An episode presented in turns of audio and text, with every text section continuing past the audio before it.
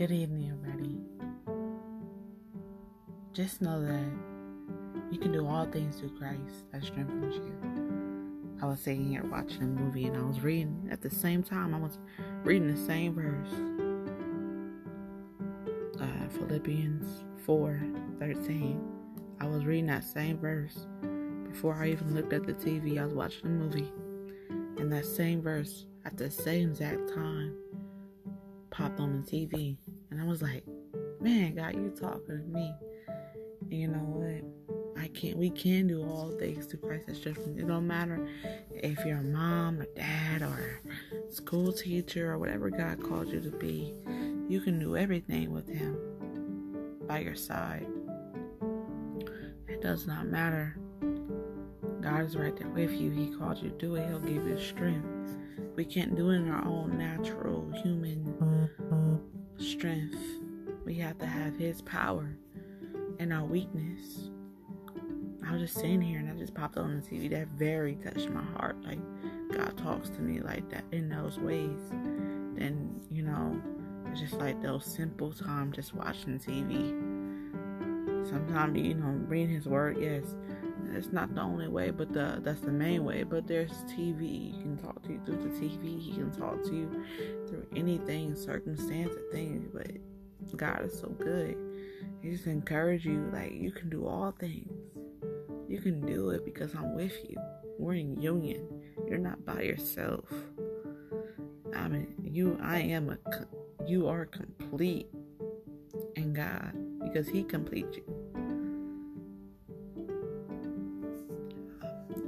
Are transformed to be everything that He called you to be. It's through Him, not our own human ability. Man, God is so amazing. We're, we was designed to be in union with Him. We were designed to designed to be in union, not independently. We cannot do nothing by ourselves. We need Him in everything that we do. In the simplest things, raising our kids and everything. I'm just telling you, encourage you today. Just listen. God is saying something to you every day. Listen to Him and obey Him. He's so beautiful, man. I just, I just, I just, sorry, y'all. I just thank God that He has been here every step of the way. Every heartbreak, every disappointment. Has been encouraging me to go on. Don't give up. Don't give in. So if you feel like giving up right now, don't. Do not give up. I know sometimes a lot of people go through things they don't even say, they don't even let nobody know what's going on. But everybody in this world goes through something, but it is better to go through things with Jesus right in the midst of it.